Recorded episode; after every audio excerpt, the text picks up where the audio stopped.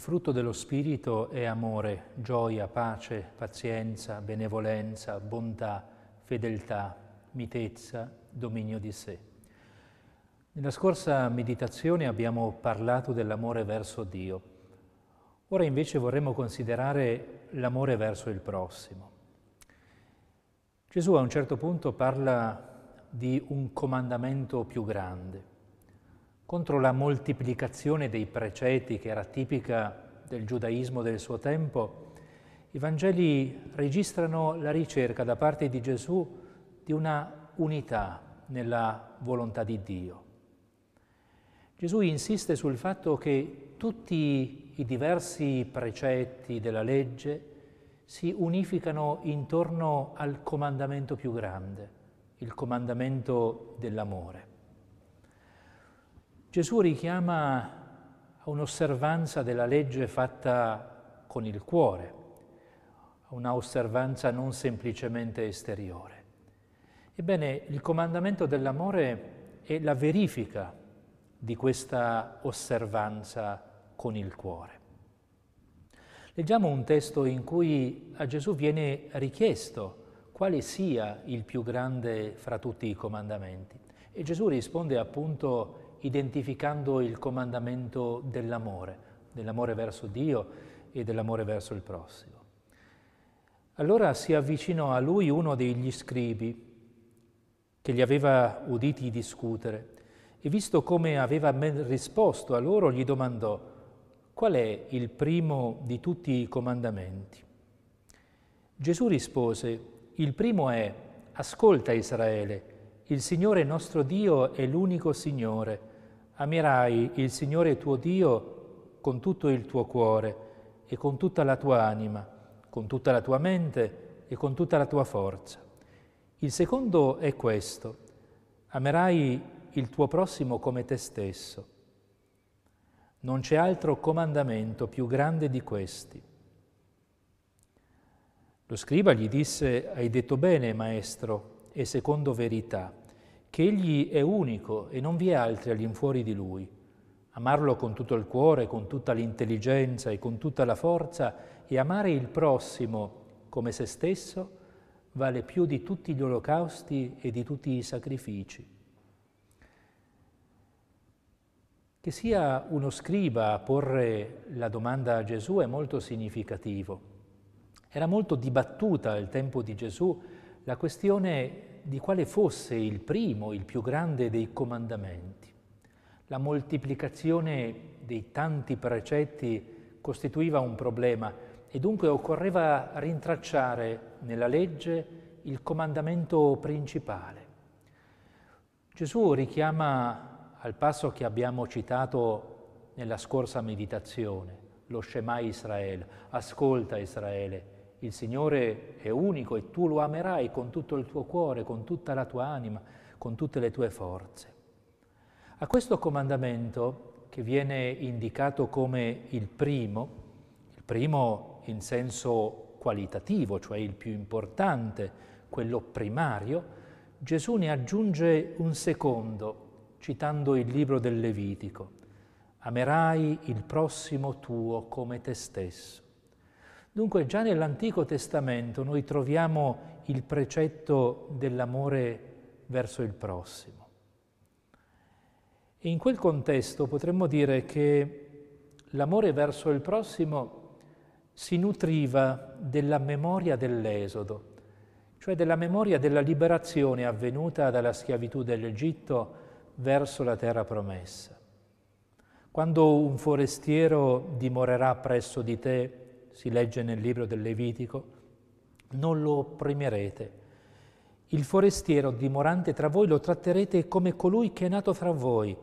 Tu l'amerai come te stesso, perché anche voi siete stati forestieri in terra d'Egitto.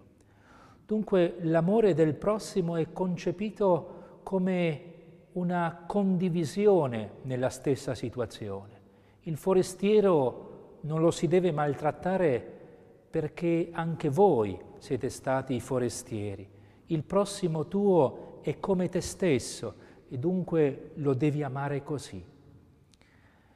Gesù, citando due passi dell'Antico Testamento, stabilisce, per così dire, un vincolo tra il primo e il secondo dei comandamenti.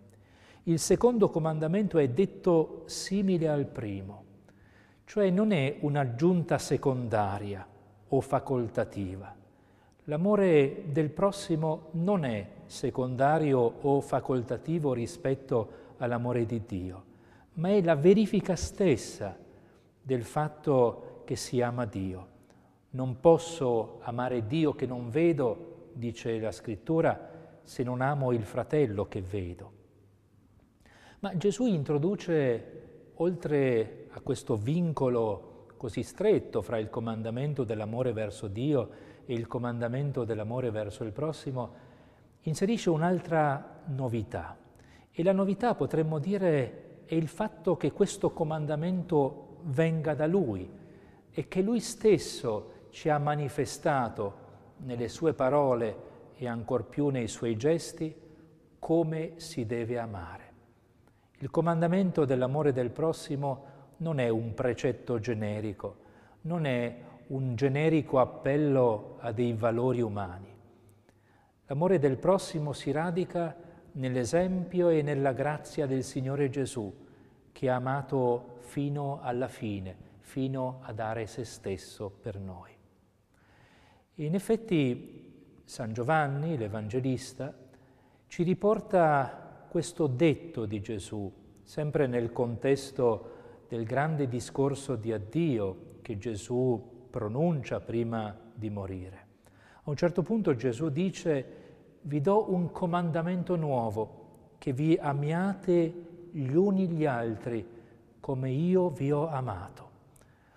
Dunque il comandamento nuovo è il comandamento di coloro che sono stati resi nuovi dalla grazia di Dio e di coloro che amano come il Signore ci ha amati.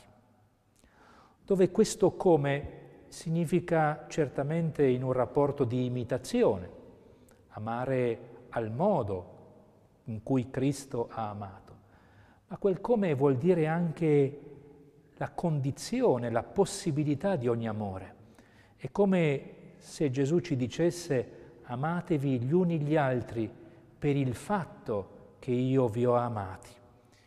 Cioè il Signore Gesù ci dà un comandamento e al tempo stesso ci dona la possibilità di vivere questo comandamento mediante la grazia che Lui ci dona. C'è una espressione molto suggestiva del pastore luterano Dietrich Bonhoeffer che scrive a un certo punto in una sua opera che il Signore Gesù è l'uomo per altri e dice incontro con Gesù Cristo, esperienza del fatto che qui è dato un rovesciamento completo dell'essere dell'uomo per il fatto che Gesù esiste per altri esclusivamente, l'esserci per altri di Gesù. Gesù è l'uomo per altri e conclude Bonhoeffer e perciò il crocifisso. Gesù vive radicalmente questa esperienza dell'amore verso l'altro, è totalmente per l'altro.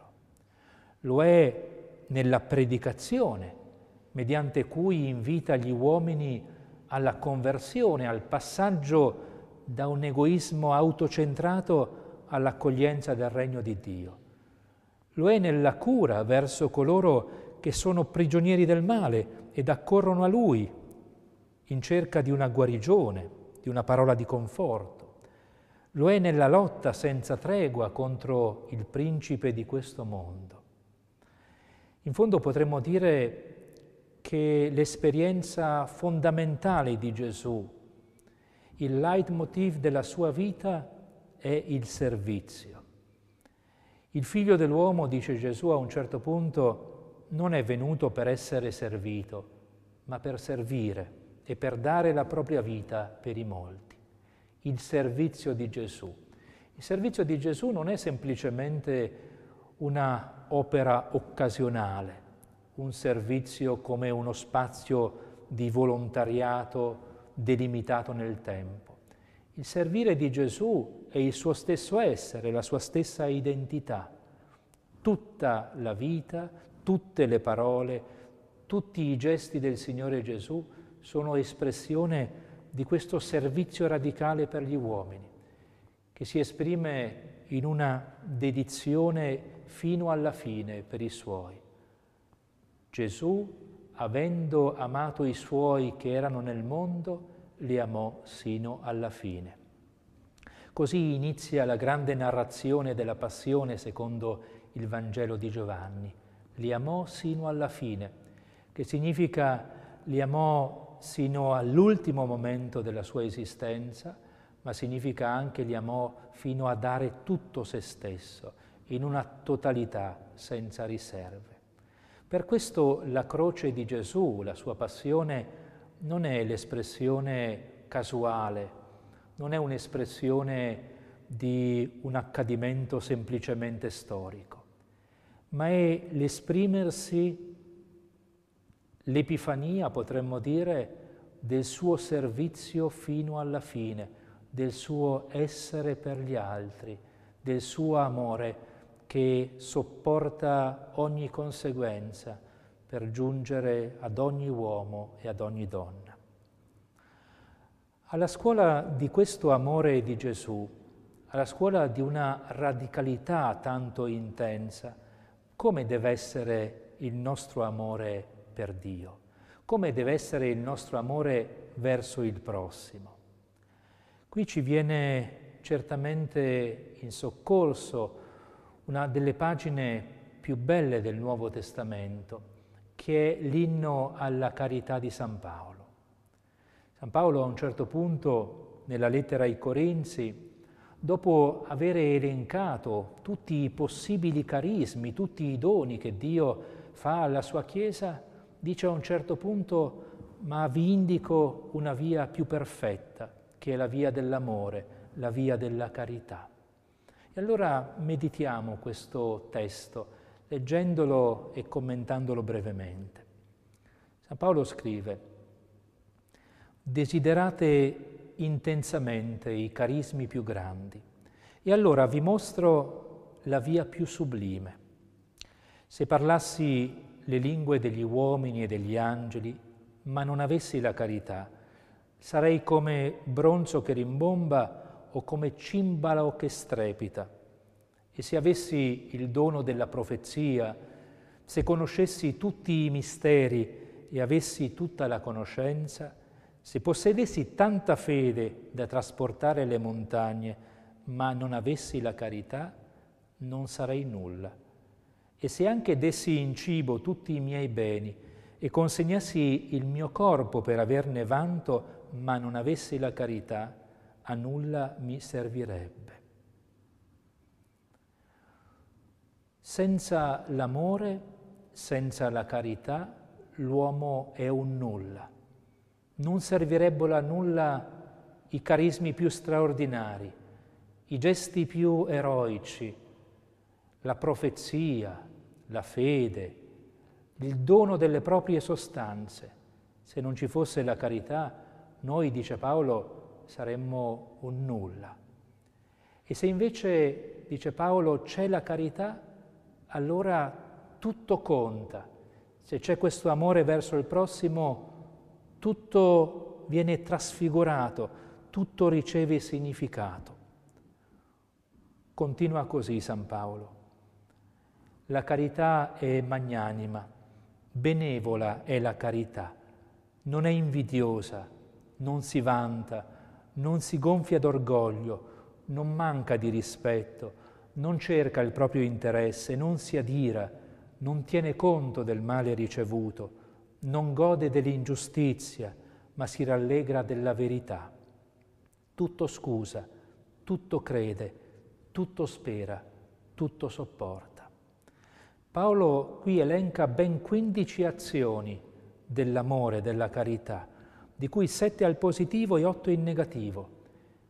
Rinuncia a dare una definizione dell'amore e ne mostra invece il dinamismo, come per dire che dell'amore non serve dare una definizione, Non serve sapere che cos'è l'amore, definirlo con esattezza, ma occorre vivere l'amore, occorre inserirsi in questo dinamismo della via migliore. Vivere l'amore allora significa non essere invidiosi, non essere superbi, non essere irrispettosi.